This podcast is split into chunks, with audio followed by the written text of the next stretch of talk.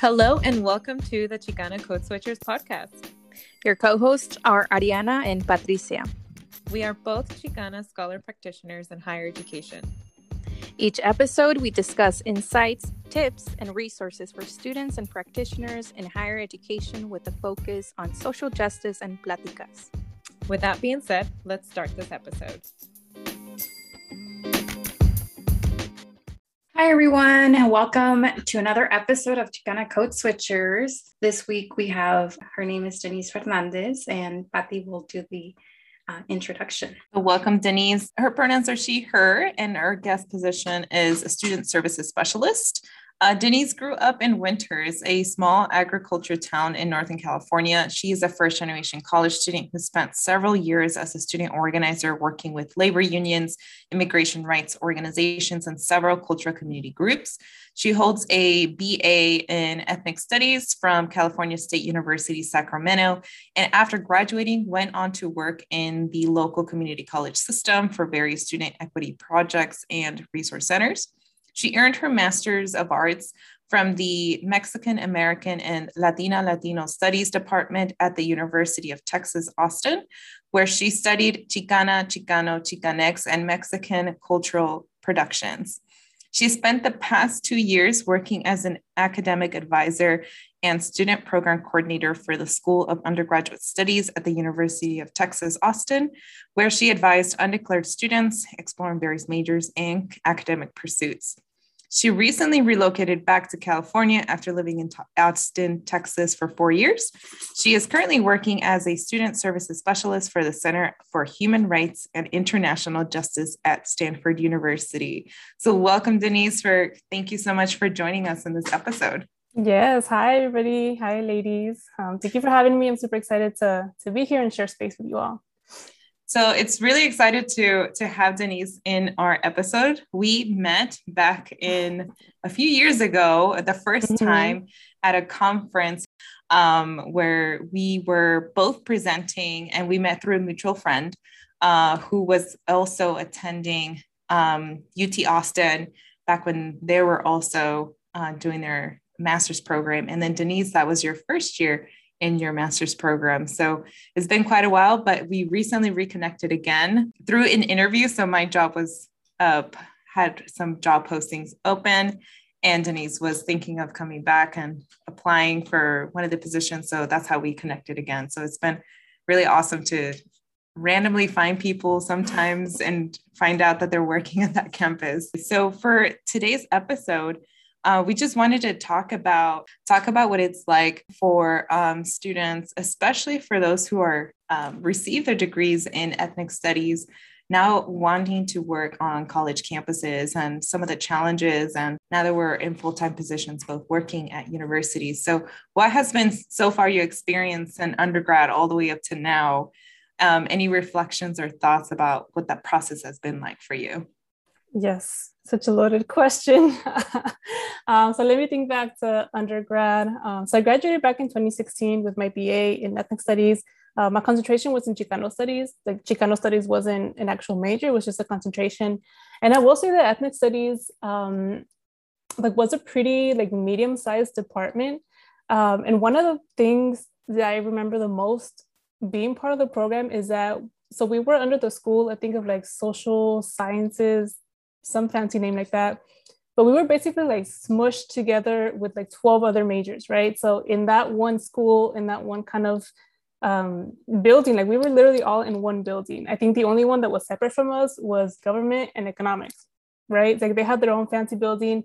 Um, so, anyways, that's one of the things I remember, right? It's like being an ethnic studies major, already I felt like, you know, we were kind of at the margins of education, at the margins of people's understanding of you know different majors and different careers. And like one of the questions that I always got asked was well what is well one what is ethnic studies right? And two what are you going to do with that major? Like what jobs are there? Like there's no ethnic studies you know positions or whatever. Well now there is. But anyways back then it was kind of like that was still the beginning of you know just kind of finding my path in in where I was going to go after that.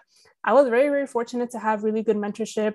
Um, at Sac State. Um, shout out to Professor Barajas, Professor Ramirez, and Professor um, Margarita Berta-Ávila. They were they were so um, instrumental in kind of guiding me through what a possible just career looked like and really emphasizing the idea that majoring in ethnic studies was about for me like passion right was about conocimiento of myself of my background of other folks that are also you know at the margins um, so i really saw it as an opportunity to kind of with my education gain a sense of myself gain a sense of my skills and that definitely was something that helped me out a lot um, not only was i an ethnic studies major but i was a student organizer so i worked for um, a faculty union over the summers, I also worked for a labor union uh, for hospitality workers. And I also, you know, volunteered with a lot of different uh, grassroots community organizations in the Sacramento area. So I would say that that was also very formative in developing my skills, right? Like my public speaking skills, my writing skills, my critical thinking skills. So that's one thing that I, I, I look back at and I'm just like, dang, you know, like I always get kind of complimented on well you you know are like can have a good public speaking voice or you kind of have like a good critical analysis. And I think back, I was like, well, yeah, because I was out here like leading rallies, right? And like demonstrations on campus. And you have to, you know, kind of be like this personality, right? This person. So I think back to my activism work, and that's definitely something that cemented my professional development in networking, making connections, like knowing how to talk to people, knowing how to put in a request for something that you need, build community.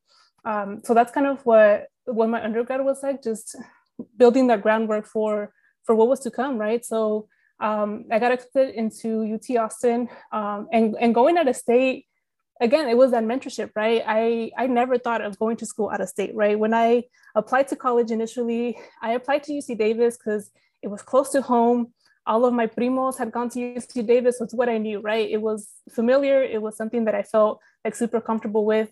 Um, I didn't get into UC Davis, but I did get into Sac State. So I was like, okay, you know, Sac State it's still relatively close by. I had another cousin that went to Sac State, um, and me and my cousin actually started at the same time. So that's why I ended up at Sac State, right? I wanted to be close to family. I wanted to kind of keep within that tight knit uh, community that I had. So I never thought to expand out of that because it wasn't familiar to me. Like it wasn't something that had been done before. Um, so again, through the mentorship I received, you know, I was encouraged, right? And it, it was kind of like put to me like why don't you go out of state right there's a lot of good schools outside of california they can offer you funding you know they have a lot of good programs and that's what i did. I applied to grad school. I applied out of state. Um, and through that you know mentorship and encouragement that's how i ended up at ut austin doing the um, the graduate program. And it was a good experience being there because i think it teaches you a lot about yourself kind of going through a master's program and and really just testing your skills and testing your patience because it's it's not easy, but it's also gratifying in a way. Um, so that's definitely where I see a little bit of my professional development coming from on the trajectory in terms of my undergrad and also my graduate program. I, um, Denise, that's like very impressive the way that you just like lined up your whole journey, and I was able to follow along.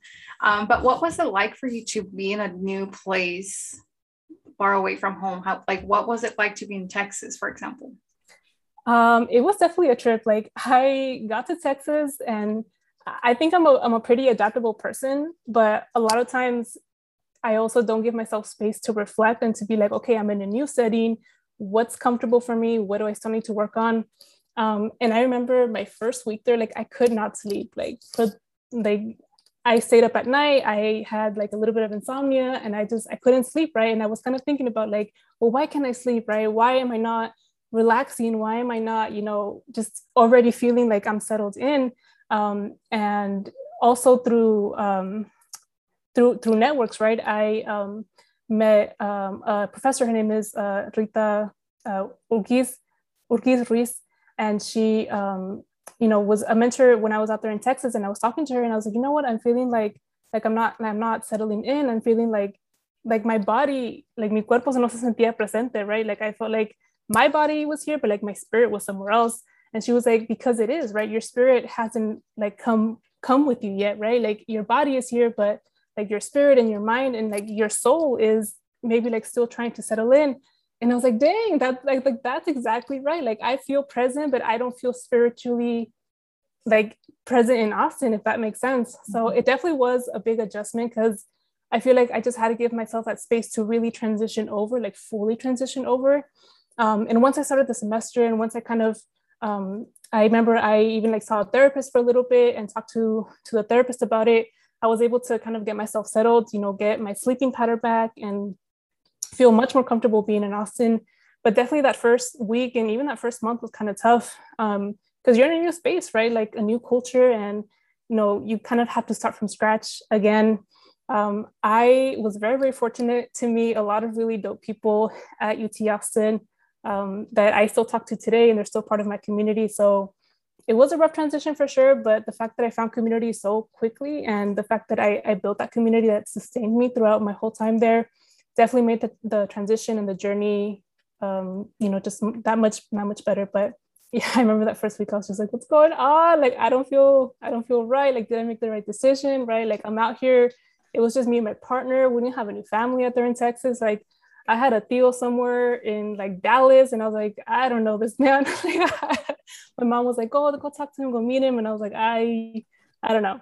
So yeah, so it was definitely something um, an experience, but, but I'm glad to have made it through and you know, kind of to to have you know been there for for so long and you can also say like I, you moved to a whole new like state and i think the thing that we least hear when you are relocating it, even if it's like a small relocation but it's like when you're moving to an entirely new state uh, when you're so used to i think especially for organizers and just kind of assuming the kind of level of involvement you were on campus because of organizing just requires so much of you knowing not only people but the dynamics the power dynamics the history um, and being able to quickly like if anything you know goes down you like have an idea of where to go and who to talk to mm-hmm. and it's so entirely you know comforting when you have like a place where you know like oh i have a favorite you know grocery stop a food right. place. Um, I can go and hang out with friends and all that stuff too. Like entirely, although it's a very nice experience going to a whole new place, it's super overwhelming the amount of transitions and things that you're used to. You're now having to double check and look for like, wait, what is the place to go and who to meet with? It's just a lot of new transitions especially when you're so used to and being comforted by what you're where you're used to and what you know mm-hmm. it's entirely new places so um, yeah, I remember I was also like super emotional. I think like a couple months before I left, and like I was talking to my parents about it, and they were like, you know, like it's it's what we have to do, right? And you know, they were talking about how like we we left right our home and and they went out and you know kind of started their own life. And I mean, of course, you know, moving to grad school is not the same as migrating to a new country, right? But it's the the movement, right, and the idea that you are in a new place that's a similar feeling. So my parents were also really reassuring in that, you know, you're leaving your house and you're leaving your, your community, but you know, you're doing it for a good reason, right? You're doing it to go get your education and to hopefully build new networks and and be out there. And so my family was also very just supportive throughout the whole process, which also made it just much easier to kind of feel settled and feel integrated. So so shout out to my family for just being awesome and um and just always just yeah just being able to kind of give me that reassurance and that consuelo of just, you know, you're going to leave, but you're going to be okay. Yeah, that's like a really great way to to put the whole like family support, right? Like even though you're far, but or away from them, but you're still close, right? Like there's mediums to stay connected and to be reminded why you're doing what you're doing. And mm-hmm. like that definitely helps, at least for me, it helped push me forward, you know, like in those challenging times when mm-hmm. things get hard in, in school.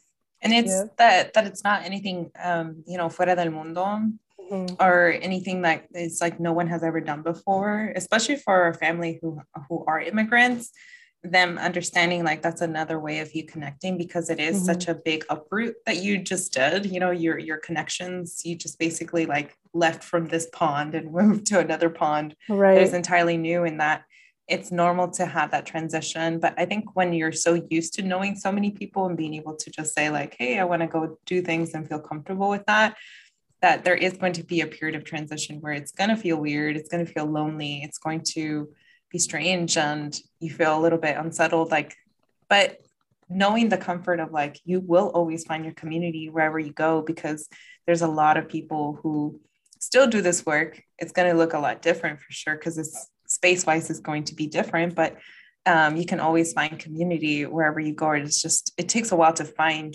your people and wherever you go uh, and to know who to go to for the university. I mean, it took me when I was in my master's a whole year to feel like, okay, now I really feel connected and I feel like I can have my go to people in my system of support on and off campus where I know where to go. Mm-hmm. Yeah, I, it was, it's funny that you mentioned like building community because there was like so many people from California at UT Austin. And like those are the folks, and like of course we gravitated together, right? Like all of like the Cali people over here, like knowing each other. Um, so shout out to the Cali folks, y'all know who you are. Um, and also the folks that I met, like I've met people from New Mexico, I met people from, you know, um, Wisconsin and people from there from Texas, right? So, so yeah, I think just building that network and like you find each other too, like you find your people and that's what always amazes me how you're just able to find the folks that you connect with and you just make community with um, and yeah i remember just like that's something that also happened organically like um, it was by taking classes together or by you know being in the same program or going to similar events and yeah like buscas a tu gente y los encuentras and you just you just make that community so I'm, I'm always amazed how that happens just something outside of us just connects us and, and i think that's really beautiful yeah, that's very true. Because uh, when I was in Boston, um, a lot of the people in my program were from LA. Mm-hmm. And so we struggled with the cold and the snow and, you know, like the distance, the lack of good Mexican food. At least you didn't have that. Yo, let me that. tell you about Tex Mex. Not trying to hate on Tex Mex. but yeah. Tell us um it's just different like yeah i mean that's the thing too it's like you just you go to a new culture and of course, I'm over here with like the idea of like California Mexican food. So going over to Texas and, you know, looking at Tex Mex, um, you know, it was just like, that's also something to get used to. Right. And, um, you know, not trying to hate, but that's just, that was my journey, my experience, something to get used to. So I recognize that that's just because of my upbringing and, you know, what I was, I was kind of used to. And it's so true that we don't eat queso fundido. Yeah. I was talking to recently and I'm like, yeah, that's not, we don't typically melt mm-hmm. our cheese. If we have queso or cheese, it's like desmoronado, like right, uh, queso fresco, queso Oaxaca, right? Uh-huh. Yeah, yeah. We don't do queso fundido and then dip our chips. right. But I'll focus on queso fundido. That's what I'm saying. I was like, I got there and I was like, what is this? But now it's like queso, like hell yeah, I have some queso with chips. Like, have you been to, you know, the the, the places that offer you queso? Like, it's good, it's popping. Um, but yeah, so that's what I'm saying. I'm just like, I got there and I was just like, what is this? But now I'm just like, yeah, I'll, I'll try it out. I'll, I'll do that. And then you end up like you know, judging the smallest little things. I you're know. just like, okay, we're being like super petty. Uh, and also, it's like interesting because, again, Californians in general, like, especially when it comes to grad programs, there's like a selective like areas where, you know, you'll end up finding each other. Mm-hmm. So the fact that like you found a ton of like Californians in Texas, particularly in your grad program, is like even interesting how that mm-hmm. all happens because there's like a pipeline of like, certain right. people because of your mentors who are taking students to other areas because of the funding the grants the program the yeah. you know mentorship or whatever the case but even like within like each other right because we're from like different states of mexico where like well your state does this and my state mm-hmm. does that or just family preferences too like how many of us like even compare each other's like well you do your you know quesadillas this way and you know the controversy of quesadillas sin queso and stuff like that. No, so, los frijoles, you know, los oh the frijoles, yeah. uh-huh. I eat black beans, pinto beans, and the way mm-hmm. that they're mm-hmm. prepared, it's different. Yeah, for sure. Like, do you want them refried? You want, you know, de la olla, like all that stuff. And so the things that we find familiar or comfort in is like entirely destroyed. and, and, depending on like what you're what you have access to, and whenever you go to a restaurant, it's going to be an entirely different experience. Yeah. But that's like super interesting. Like in terms of like both you, Ariana, and Denise, like thinking about moving in entirely different like states and like how much the weather hugely impacts like our well-being mm-hmm. um and our level of like okay like how can you function and you end up finding out like certain things kind of like make you happy or not and personally for me in my grad program i went from bay area to like central valley and even that the whole like heat and just like looking around the streets, like it makes you depressed, you know, sometimes because mm-hmm. you're just mm-hmm. like, if it's so interesting because I had a lot of students uh, when I was in uh, Sonoma that came from LA to mm-hmm. Sonoma and they weren't used to the cold, foggy Bay Area coldness in the morning. And that got them sad. And then for me in the Central Valley was the heat, the 100, mm-hmm. too sunny, no mountains. I was like, no pretty, clouds. Oh, yeah. Like it was like yeah. so sad. It's just like a big me. open field. Yeah. Your lungs cooking, you know, like because oh my of God. the heat. and the humidity in, in Texas, right? Oh my God. Yes. I remember like the first few weeks, I could not stop sweating. I walked like I don't know, 20 feet or something, and I was just sweating already. And I was like, how is this possible? Like, I, like I need to survive somehow. Like I can't. Um, but I also got there like in the summer, right? So I got there like at the end of August, which is um, one of like the hottest months. And also I got there when Hurricane Har- Harvey, I think hit like a couple of weeks after I got there.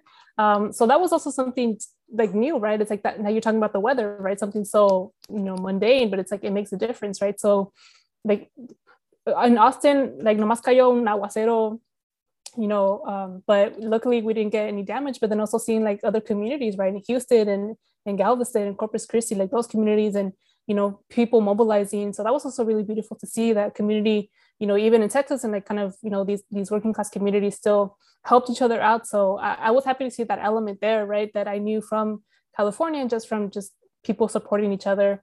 Um, but yeah, for sure, I was sweating like those first few weeks and just kind of getting my body used to the heat.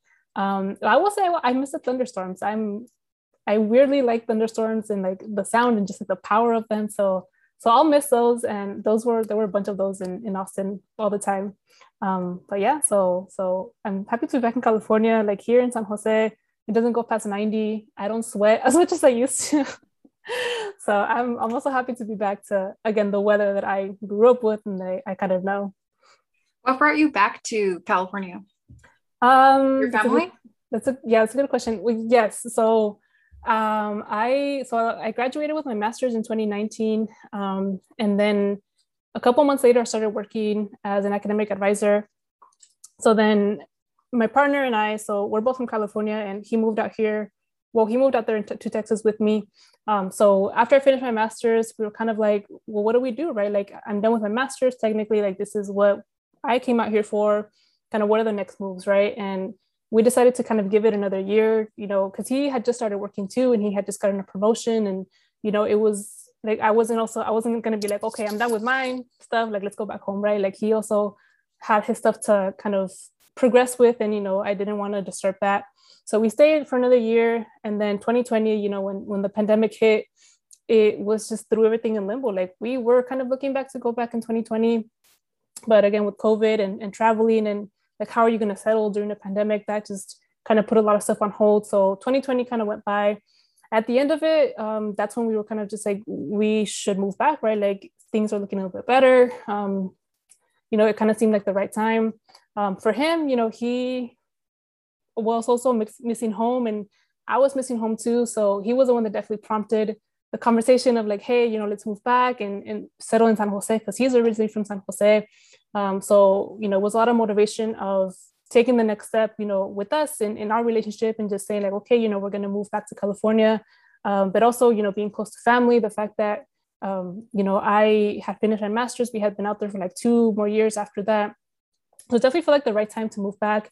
We felt like, you know, we were in Austin and we kind of did what we had to do and, you know, got the experiences that we were looking for. And, and yeah, it was a good time to move back. Um, and you know, it's, it's, always go back to the same thing, right? Like when you you go back to what you know, right? You go back to something familiar. So that definitely was a feeling for both of us. Um, for him, more than with me.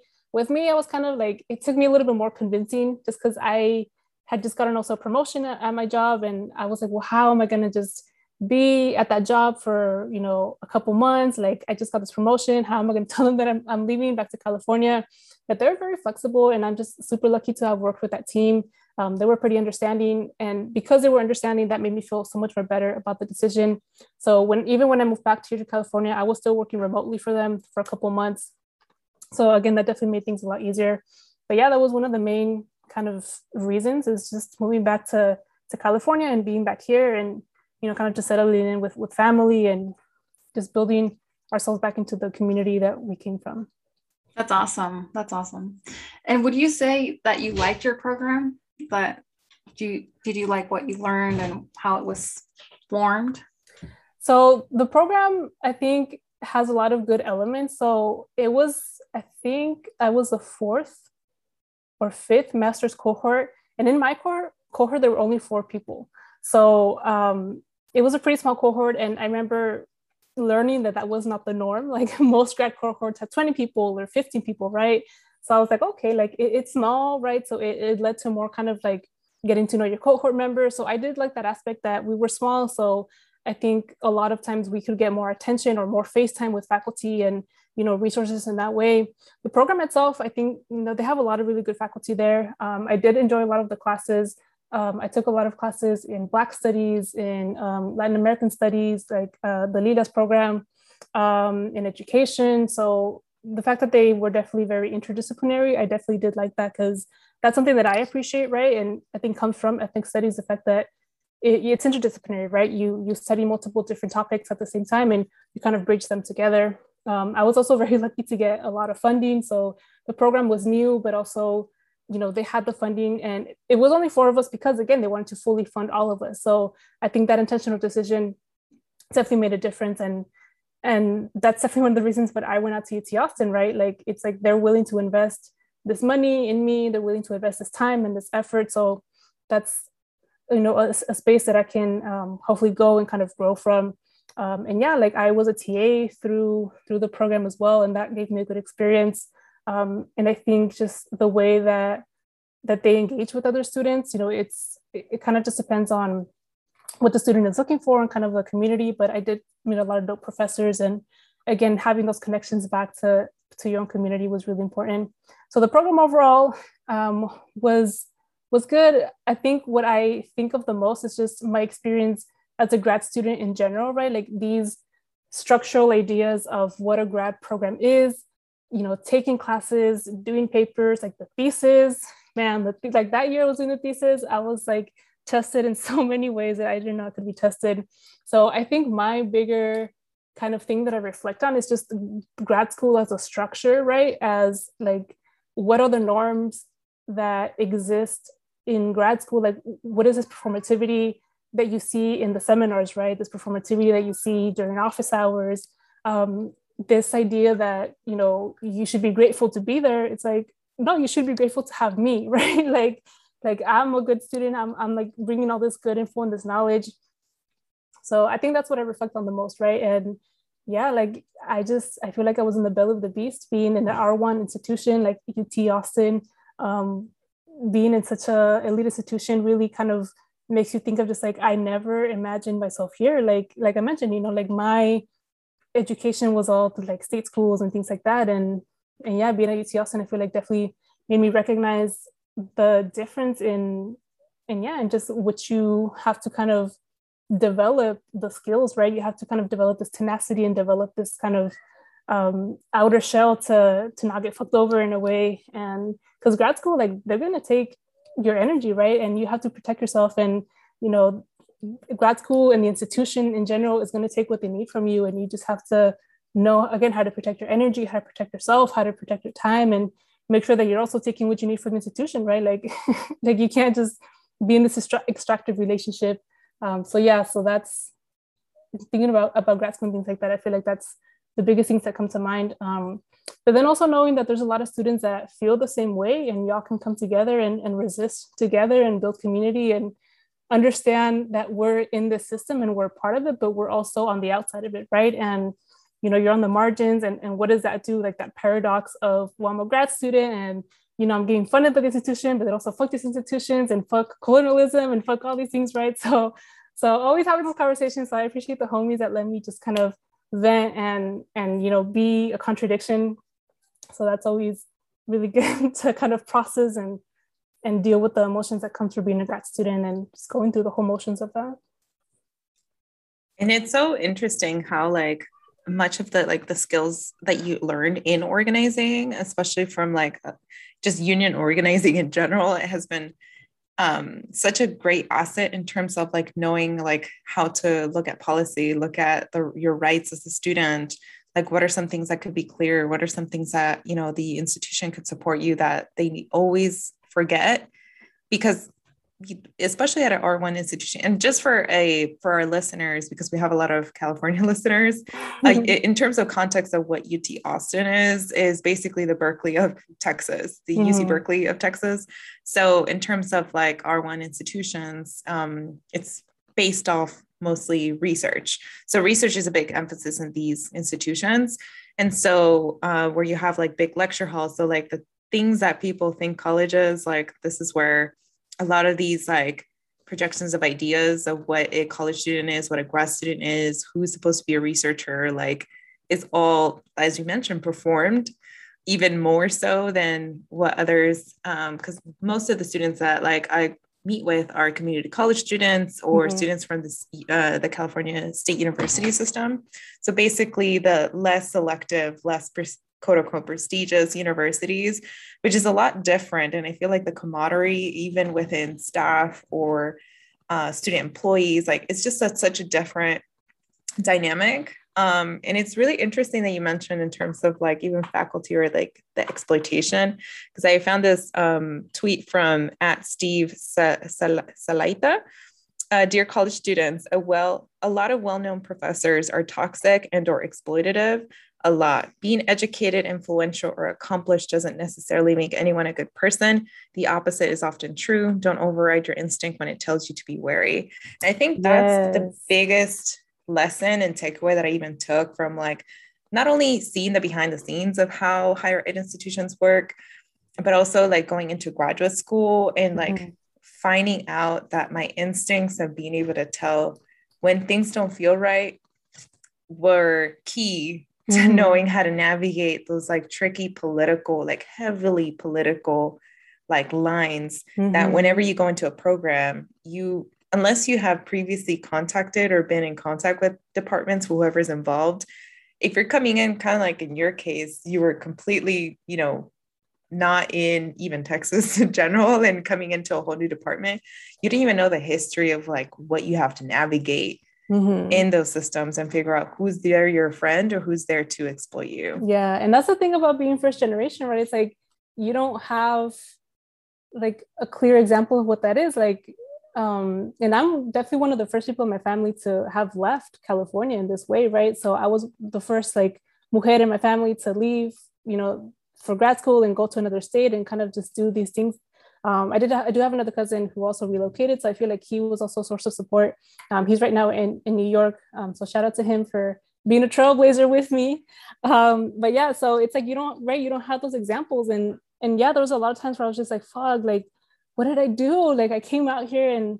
You know, I'm I'm fucking stressed and I can't sleep and my emotions are going up and down and my mental health todo esto, right? So you definitely just sit there and you have to constantly remind yourself like why you're here right? Why you're putting yourself through this and and also what you're going to refuse right? Because that's the thing with me. It's like i i also didn't want to kind of enthrall myself fully into you know being like the kind of like i don't know like i guess i would say like abiding by like the normatives of grad school right? Like so i resisted in the ways that i could and and I don't know. And I feel like that also preserved my sanity because if I was really out here, you know, trying to, you know, kind of warm up to all the professors I could and make all the connections I could, like I would have been exhausted, right? So I definitely am very grateful to the professors that were there to generally support students because, like you said, there's some professors that are there and it's an R1 institution and they're there to do the research and they could really care less about pedagogy, right? They could really care less about engaging with the students. And that's definitely something you encounter. And when you encounter that for professors that are out here, you know, talking about like the community and you know doing research on marginalized populations but they themselves are perpetrators of that abuse and of that marginality like se te explota la mente right? Like damn like this is what the institution produces right? Um, but also knowing that there's those badass faculty. So it definitely is how do you navigate higher education right? Like how do you know who you can trust and you can talk to? Because it's also about vulnerability. Like you can be vulnerable to somebody and then the next day they're going to come back here and I don't know, steal your like research idea or steal your data, right? So you hear horror stories of just people getting fucked over by professors and by their fellow peers. And like you definitely see that and it makes you kind of just lose a little bit of, of sense of like, fog. like this is really intense. And I think that's that's why I look back and I I I'm just like, dang, like you did that shit. Like you navigated something you didn't know and an institution that was like super foreign to you. And it's like you're doing that while at the same time trying to be successful in your career and trying to be successful in your courses. So it was a very heavy time when I think about it, but also just really great because again, I met all these really great people. I was able to, you know, uh, travel abroad. I went to Mexico City, and that was definitely a highlight of my program. Um, so it's just like for me, I feel like it's such a paradox thinking about my experience and thinking about kind of what I went through. Um, and then how do you balance out the good experiences with the bad experiences? I mean, the good experiences with the bad experiences. So, so yeah, it's definitely uh, a lot. And then you just like process all of that when you're done. it's like you finish your grad program and you're just like, okay, I just went through that. Like I just did that shit. Like I just wrote this thesis. It was like over 100 pages, and I did this and I did that. And like now, what do I do? Right? Like I just sit and process and think about you know what what the fuck that was because sometimes you don't even know like some days i'm just like oh my god like here we go again like i gotta fucking like write and yeah do force yourself to do things yeah that, yeah that are like exactly so new to you on top of mm-hmm. like already like having to relocate at a new place um and just like figure out that like you did all of that like al cien, like you have to mm-hmm. like be on mm-hmm. a thousand in terms of the level of energy to put all of these things together. And I think that's the thing that stuck with me is not only are we doing this as a first in terms of our family members of going into a graduate program and further being like a because the first time we went to undergrad we were trying to start our professional careers right this is a jump start of like getting some things under our belts to figure out and choose what we wanted to do. But graduate school is even a bigger choice that we made, where you're like, not only am I going to do this the first time, I'm going to continue and try to further specialize. And the thing that um, stuck with me, what you said was uh, trying to excel at your own profession while on top of that doing academic stuff mm-hmm. uh, like papers, thesis, um, conferences, conferences, publishing, yep. any yep. of those things. Mm-hmm. So like now, now that we bumped into each other in terms of I was in the hiring committee and you were one of the interviewees or a candidate, it's just so interesting because it's like so hard for us to, especially for those who majored in ethnic studies, have done organizing, have done even with like thinking about the things that we refuse to do. Like i refused a lot of things that i was just like this is not a good investment of my time. It doesn't align with my values. I don't particularly endorse this person organization candidate process whatever right. it is. Um, and then going into a hiring committee that may or may not understand or see a value of those skills, even though those are exactly the skills that we need.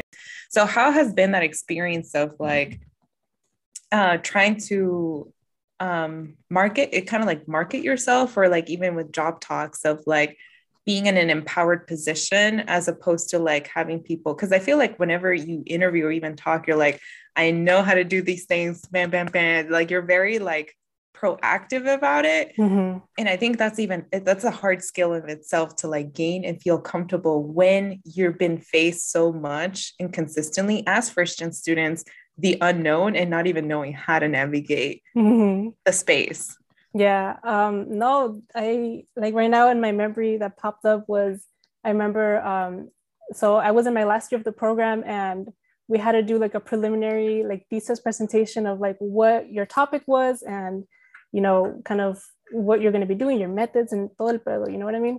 Um, and I remember going on just like, dang, I don't have a concrete topic. Like, I don't have a scope. I don't have methodology. I can't even understand what methodology was. But I went there and I was like, you know what? What I have, I'm going to make it sound so good that people are going to like be like, you have a whole project already. And that's what I did, right? It's like having that confidence in yourself to know that you don't have it all figured out, but what you do have figured out, like you know your shit, right? So um, one of my friends, she even was just like, that girl, you gave us the proposal, you gave us like your methods, everything. She's like, your project was done. And I was like, I wasn't even close to start it.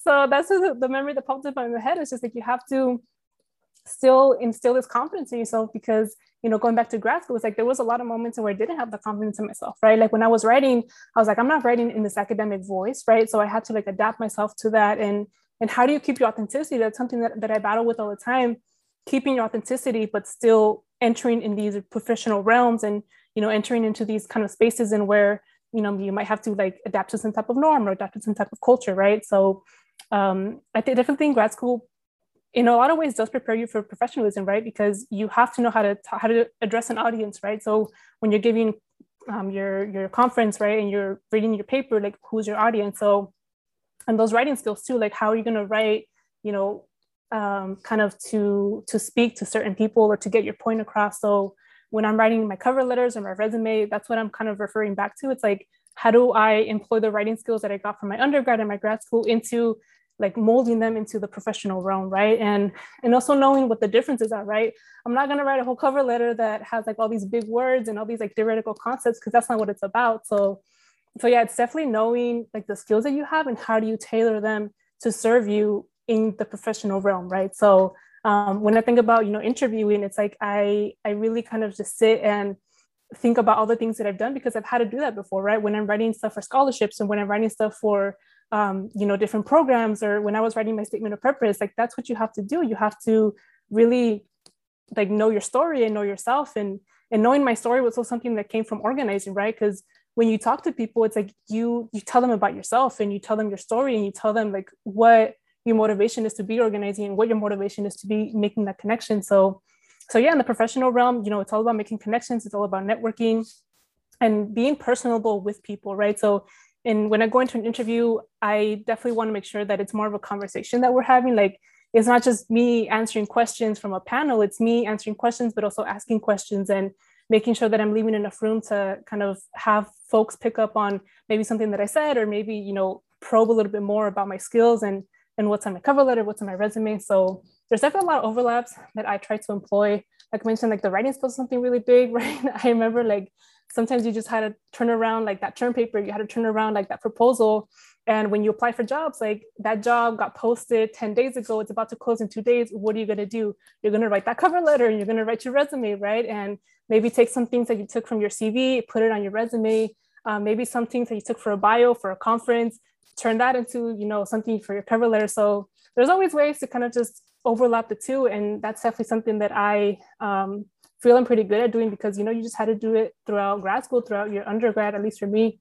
Um, so yeah, so so thank you for that feedback, Patricia. Um, I always feel really nervous, like trying to to talk to other people, but then again, you just I have to remind myself that you've been here before, right? Like you've said these things before, like you have these skills, and you know you, you just you just got to go with what you know, and you got to have that confidence in yourself, um, even when you feel like you know you you might not be super prepared for it. And I think that's a that's a big takeaway is that um, harness this the big strengths that you do have because any job is not going to make you force you or even graduate school is going to force you to know everything but you have to know your your own shit that you're going to mm-hmm. be an mm-hmm. expert at you have to be really good at it mm-hmm. and understand that even within your own experience life experiences is bringing it into the space like you are the expert and the thesis pushed me so like throw me off the cliff and it was like, hey, figure it out and learn how to fly right now, you know, mm-hmm, like yeah. and be good at it, you know. And I think those are the skills that if you turn it around into a positive of like, what can I take away from this experience? You know, filtering out the negative ones. Because mm-hmm. I mean, you you do go through a whole roller coaster of emotions uh, through graduate school.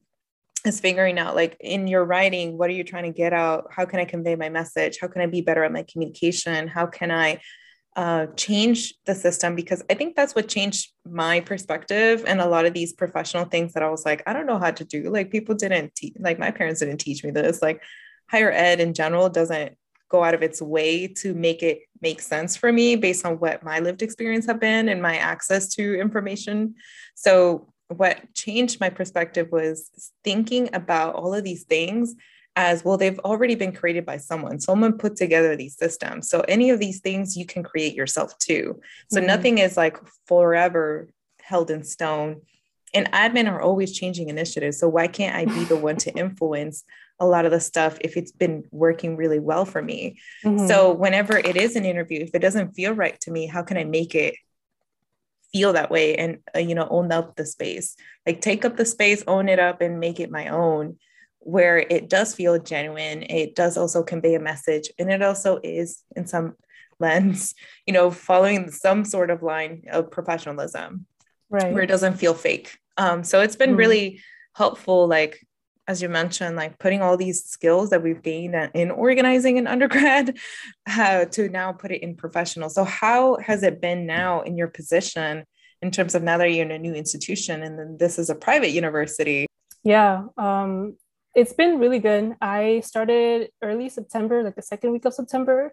Um, so, it's been about three weeks now or like two and a half weeks um, but it's been really good my team um, they're super supportive and I think we all have the general same philosophy of how to advise students and how to communicate with students and making sure that we're not also perpetuating like these problematic institutional policies, right? Like we want to be a source of, of comfort for the students, right? We want them to see that our space and our program and what we do is student centered and like yes we're part of the institution we're part of stanford but you know we realize that at the heart of who we are are the students because they're the ones that use our space and um, our academic program, we have a minor, the human rights minor. So the students that, that want to declare the human rights minor, they're already coming in with this notion, this interest, right, of human rights, of social justice, of um, problem solving through inequalities, of kind of having those conversations, which I think makes it really makes a really rich environment and really great.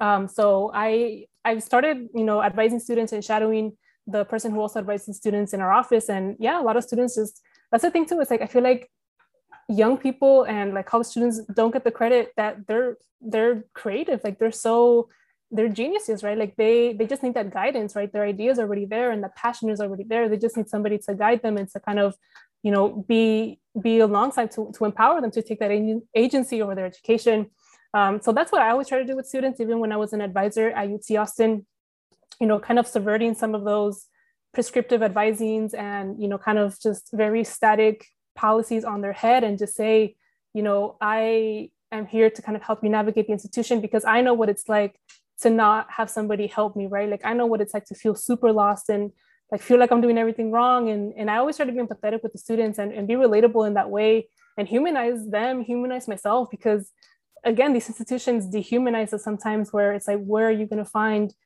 you know, that that genuine kind of like somebody that cares about you and somebody that wants to see you succeed. Um, so that's that's kind of what um, I bring to the table. And again, I'm, I'm happy to be part of a team that that believes that and you know is able to kind of um, like say yes, like definitely that's that's a way to, to advise students. That's a way to talk to students and create that open environment.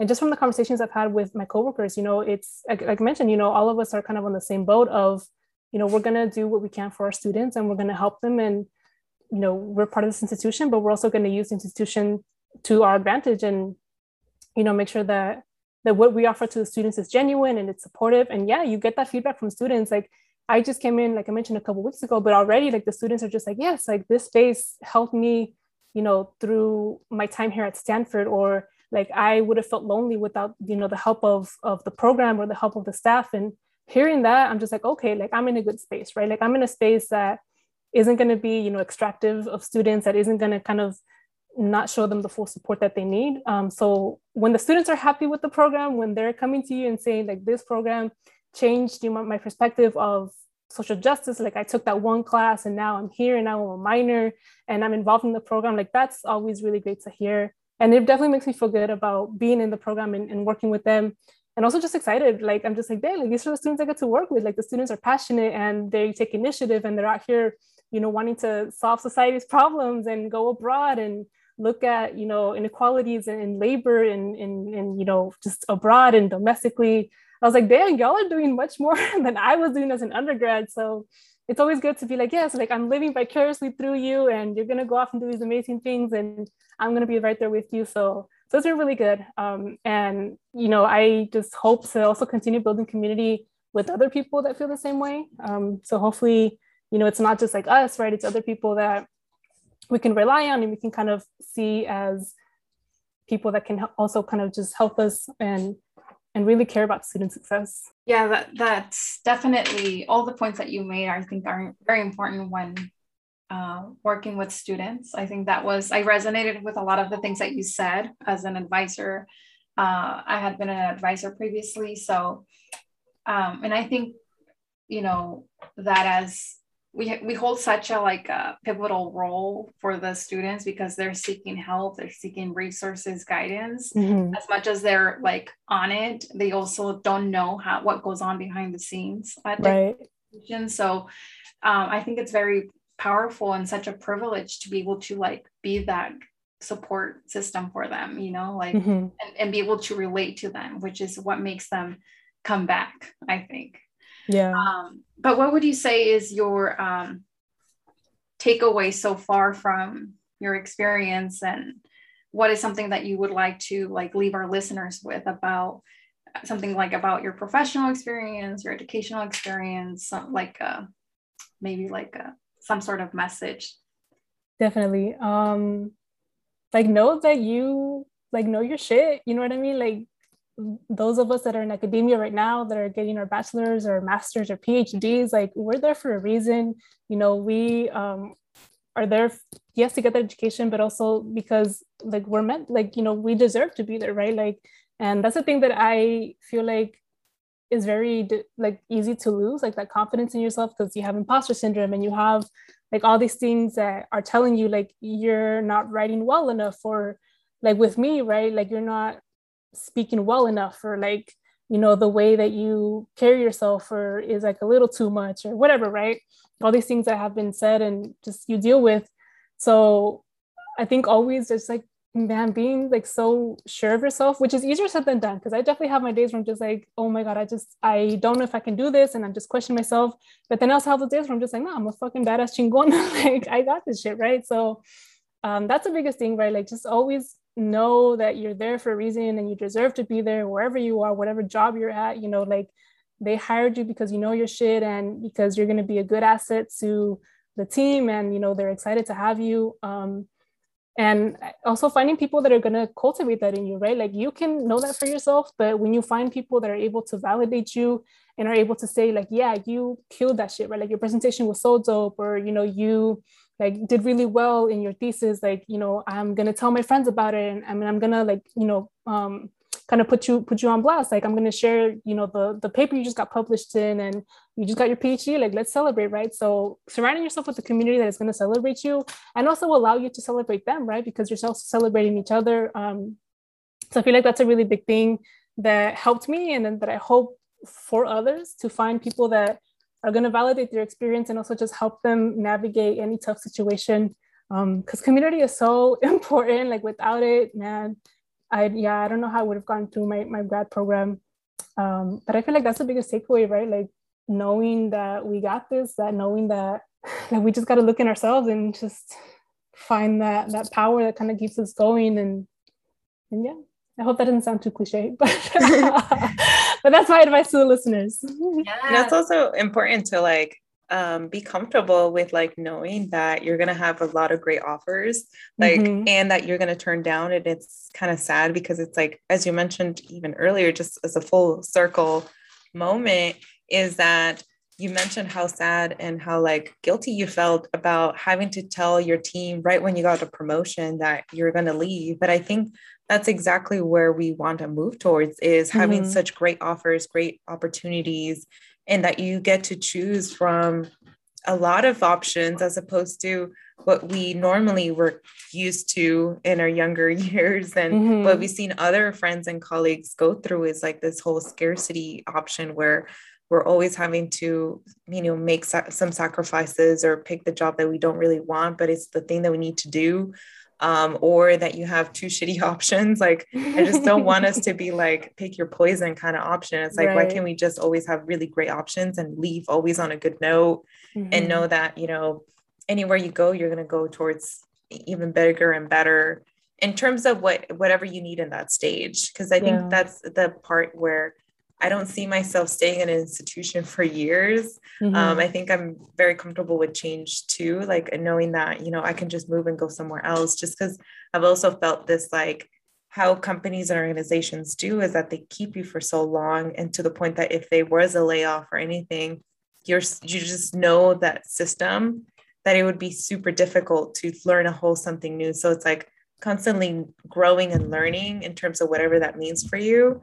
Um, it's just so refreshing because I think that's the thing that I've been really enjoying is seeing more advisors become way more genuine mm-hmm. in terms of the relationship building that we're building with our students and just know that I don't want to put holds anymore or negative things or have this negative connotation or experience that students feel like advisors in higher ed are going to be the same thing as what they've experienced before. Right. Um, and that that old school, how you mentioned prescription, cutthroat, mm-hmm. very like, you know, stale kind of. Yeah, like these are your requirements, these are your classes, like go have a good day. It's like, no, you talk yeah. to the student, you get to know them, like you build that rapport because you're going to talk to them again, right? So mm-hmm. you got to make sure to also make the student feel welcome. And yeah, I totally agree with you. And, you know, I've been really like fortunate to have you know had such a good job like outside of when i once i graduated with my master's and the team there like again they were also on the same wavelength of, of student advising and like one of my coworkers there um, she and i like really clicked on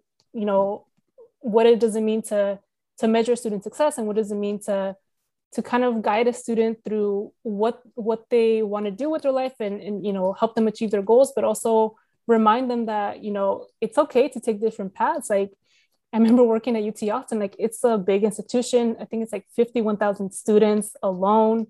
So it can feel very competitive and it can feel very cutthroat, which it most definitely is. Um, like I felt that as a grad student. I can't even imagine what undergrads are feeling fresh out of high school, fresh out of, you know, their community college that they just transferred in from.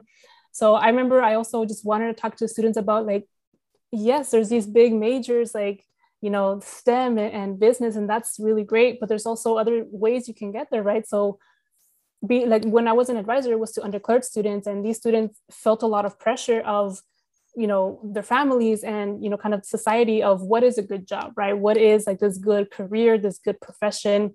Um, so my little kind of in like philosophy in there was like yes you are gonna you know strive and, and do well but also like what are you internalizing about? What is it the job? Like what are you internalizing about? What does success mean right? So having this conversation with students sometimes they're just like like what do you mean? So definitely like kind of reeling them in about just like you know you're going to achieve your goals like and it might look different right? And it's not like your friend you know they're like doing their thing but to you it's different like you're totally different individuals. Um, and that's definitely something that i yeah like that's what i'm saying like that refusal right? Like the refusal to give in to like the elitism of the of the university and saying like you know you like don't have to perform this right? Like you can be authentic and you can still achieve what you want right? And kind of remain true to yourself and like not have to you know fully like sell your soul to the institution. Um, but yeah so that's that's definitely something um, that I, I think of. And when i think about like my interactions with students and, and why i love the work that i do it's like you get to have these real conversations with people and also with with young students right? Like i mentioned like they don't get enough credit for how creative and how innovative and how just courageous they are for you know just going through all the bullshit and you know still coming out um you know great and even if you know they have turbulences and they have you know um kind of difficult difficult things to deal with you know like they have that resilience right like this resilient word that now is just kind of i feel like taken out of context so much um and the yeah. fact that a lot of them are like as you mentioned because this is just kind of bringing up triggering a image of like so many students like who are super um, feeling doubtful of all these things and i think undeclared or even anybody who's outside of the stem and business um, the students who are wanting to go in um, this doubt that they have and it's just so much more important for me to pose questions of reflection as opposed to telling mm-hmm. them well yeah here's the change of major process e you know right, right. you know like go yeah, through yeah. the whole motions without being reflective about the process and being real with them about what it is to be a professional or even classes and letting them know that the classwork and the job market is going to be completely different and does this mm-hmm. align with the values that you have and is is this the lifestyle that you want to have for right. all your life or can you create ways that don't feel so again uh, capitalistic where you can still you know not have to sell your soul in order to feel that you have to fit in at the end mm-hmm. of the day mm-hmm. feel so disposable right so i think that's uh, an amazing way of like having more advisors and i think this has been so exciting to have more people who are you know advisors are working in higher ed who have these reflections who have critical thinking who are putting together these kind of questions and setting up students in this way where they can be more reflective and be more honest with themselves about there's no shame in picking a specific career or major if this is generally what you want to do yeah and i always share my experience i'm just like yeah when i i started off as a communications major because again i was just like communications like i could do you know like corporate jobs. I could do, you know, like whatever jobs, right? Like I was thinking that mentality of like the good jobs are going to be in this like, you know, broad field and, you know, I'm going to get to network and all this stuff. But once I got into those classes, like I didn't relate to the professors. Like some of the professors were super problematic, and I was like, "What am I getting myself into?" And then I, you know, took that ethnic studies class, and I was like, I made that decision. I was like, you know, I want to be in a major that is going to be, you know, fulfilling for me, right? That is going to give me like that value that I'm looking for. And I switched to ethnic studies, and I, you know, like, I'm so happy I made that decision because it allowed me to have, you know, these these critical thinking skills that are so needed, right? Like people talk about like, well, what are you gonna do with an studies degree? So many things. Like I can talk to you about, um, you know, different histories of different groups. Like I can socialize with different cultural, with different, um, you know, kind of identity groups, right? And it's not something that I have to take a training for, right? Because it's built into my education and it's something that I value. And like I always put it that way, I'm just like ethnic studies, like it's something definitely everybody needs to be aware of and everybody needs to be invested in because like that's really where you get a lot of your communication skills right? You get your critical thinking skills your writing skills your research skills. Like dang i could go on and on with how ethnic studies is such a great discipline. And the way for me like that it started right? It started from community. It started from activism. It started from like generations before us like setting this foundation. So i'm happy to carry like that forward. And i'm happy to talk to students and say you know my journey was like this. And i was in a major that a lot of people like didn't see was useful. I was in a major that a lot of people didn't see as like marketable right because how are you going to market yourself? Ethnic studies in a corporate job you know that's they they don't see them as synchronous right? They don't see them as like something that fits together. Um, but that's the beauty of it. It's like it's it does fit together right? Like you bring those skills with you. And and that's why i you know chose to to go into ethnic studies like master's program right? And specifically latino studies because again i was just like that's you know a concentration that i feel really good about the work i've been doing and it's gonna you know lead to me being fulfilled and me wanting to to go to those classes and learn about them, right? And, and wanting to like invest myself into this um, education. So for sure, like I always talk to students and just like, you know, there's a lot of different things you can do out there. And um, my, I when, when I was an advisor at the Vic Center, shout out to the Vic Center, um, one of our models was major doesn't equal career, right? There's so many ways that you can get to your career, get to your profession. You think about experience, you think about things that you can do outside of your education. So I can go on and on about this, but that's just where I'll leave it for today. Your passion comes through a lot. You're, right, yeah.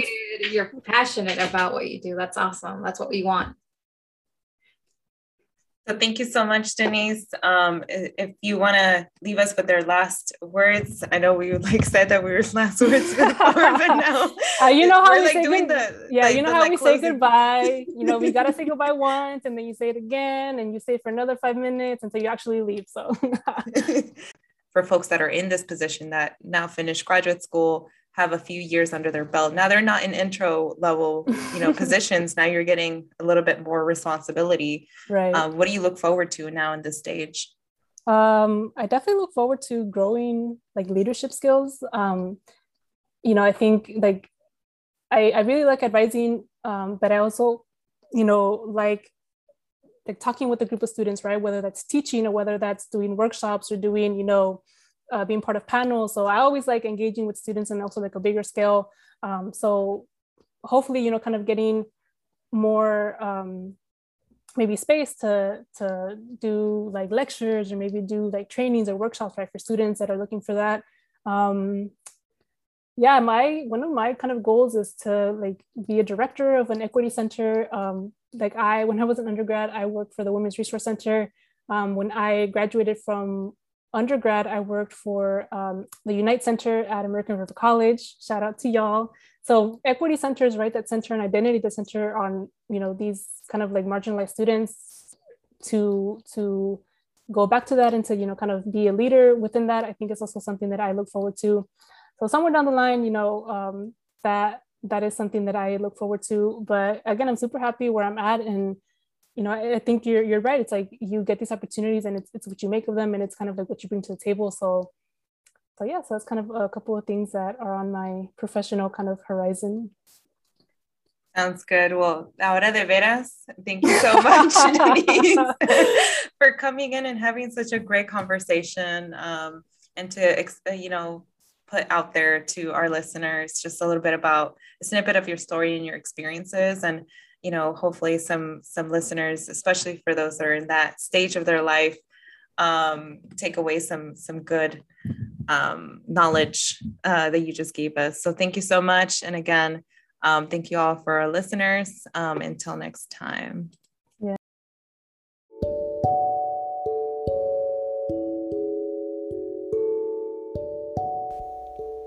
For all of our listeners, you can email us at chicanacodeswitchers at gmail.com and send us your POC business, conference, and event shoutouts and listener letters.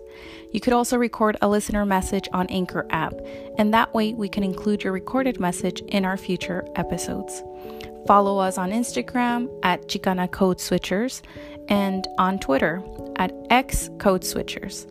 If you would like to support this podcast, you can Venmo or Cash App us at Chicana Code Switchers and or become a Patreon contributor. Thank you, and don't forget, switch the code, don't let the code switch you.